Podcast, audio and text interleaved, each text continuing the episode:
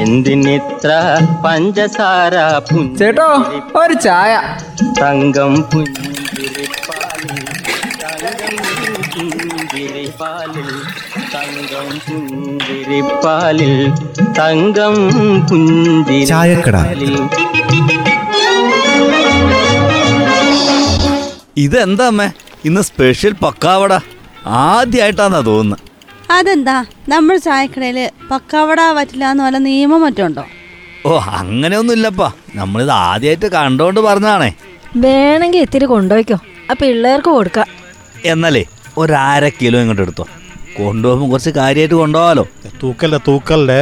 തൂക്കിയാൽ പണി പറ്റും കേട്ടോ. പറഞ്ഞില്ലെന്ന് വേണ്ട. അതെന്താ? തൂക്കി കൊടുത്താലും പ്ലേറ്റ് കൊടുത്താലും ഞങ്ങൾക്കൊരുപോലെയാ. പിന്നെന്താ തൂക്കിയാൽ? ആ അമ്മ അറിഞ്ഞില്ല. തൂക്കി വിൽക്കുന്ന എന്തിന് അരിക്കടക്ക ജി എസ് ടി വരും ഇപ്പോൾ പറയണത്. അതുകൊണ്ട് ഞാൻ പക്കവട തൂക്കി വെക്കണ്ടെന്ന് പറഞ്ഞു. തൂക്കിയാൽ പോയില്ല കാര്യോ? ജി എസ് ടി കൊടുക്കേണ്ടി വരുമോ ഓ അരിയോടുകൂടി വേണമായിരുന്നു ഇതൊക്കെ. അല്ലെങ്കിൽ പിന്നെ ഒരു കാര്യം ചെയ്യും. ഈ അലമാരോട് കൂടി അങ്ങ് കൊടുക്കാൻ പക്കവട അപ്പൊ പിന്നെ തൂക്കണ്ടല്ലോ. അല്ല അതിനിടയിലേ ഇതിനെക്കുറിച്ചൊരു വ്യക്തതയൊട്ട് ഇല്ലതാൻ അരി പയറുവർഗങ്ങൾ ഇതിനൊക്കെ ഇത് ബാധകമാണെന്നാ പറയുന്നത്. അത് വ്യക്തമായിട്ടൊട്ട് പറഞ്ഞിട്ടുമില്ല. ഇതൊക്കെ സാധാരണ ജനങ്ങളുടെ ആഹാരമല്ലേ? അതിനൊക്കെ ജി എസ് ടി വേണോ? അതൊക്കെ ആലോചിച്ച് ചെയ്യേണ്ട കാര്യങ്ങളല്ലേ? ഇതിപ്പോ നേരത്തെ കേട്ടേക്കുന്നതേ പാക്ക് ചെയ്ത് വെക്കുന്ന സാധനങ്ങൾക്ക് ആ ജി എസ് ടി കൂട്ടിയെന്നല്ലേ? അതിനിടെ പിന്നെ എവിടുന്നാ? ഈ തൂക്കി വെക്കുന്ന സാധനങ്ങൾ കയറി വന്നത് അത് പ്രത്യക്ഷത്തിൽ അങ്ങനെ നികുതി വർധന കാണിക്കില്ലെന്നാ അധികാരികൾ പറയുന്നത്. പക്ഷെ വിപണിയിൽ ഈ വിലക്കയറ്റം അനുഭവപ്പെട്ട് തുടങ്ങിയിട്ടുണ്ട്. ഇതിപ്പോൾ പാക്ക് ചെയ്ത സാധനങ്ങൾ വാങ്ങി അതിൽ നിന്ന് വിൽപ്പന നടത്തുമ്പോഴേ അതിന്റെ ജി എസ് ടി കൊടുക്കേണ്ടതാരാ? അത് ഉപയോഗിക്കുന്ന ആൾ അല്ലാതാരാ കൊടുക്കുക? ആ ഇതൊക്കെ കൊടുക്കേണ്ടത് ഉപഭോക്താവ് തന്നെയാണ്. അല്ലാതെ ആരെങ്കിലും നഷ്ടത്തിൽ കച്ചവടം ചെയ്യുമോ അതെ ഈ ഇരുപത്തഞ്ച് കിലോ താഴെയുള്ള പാക്കറ്റുകളാണ് ഈ പാക്കേജുമായി ബന്ധപ്പെട്ട നിയമങ്ങൾ പറയുന്നത്.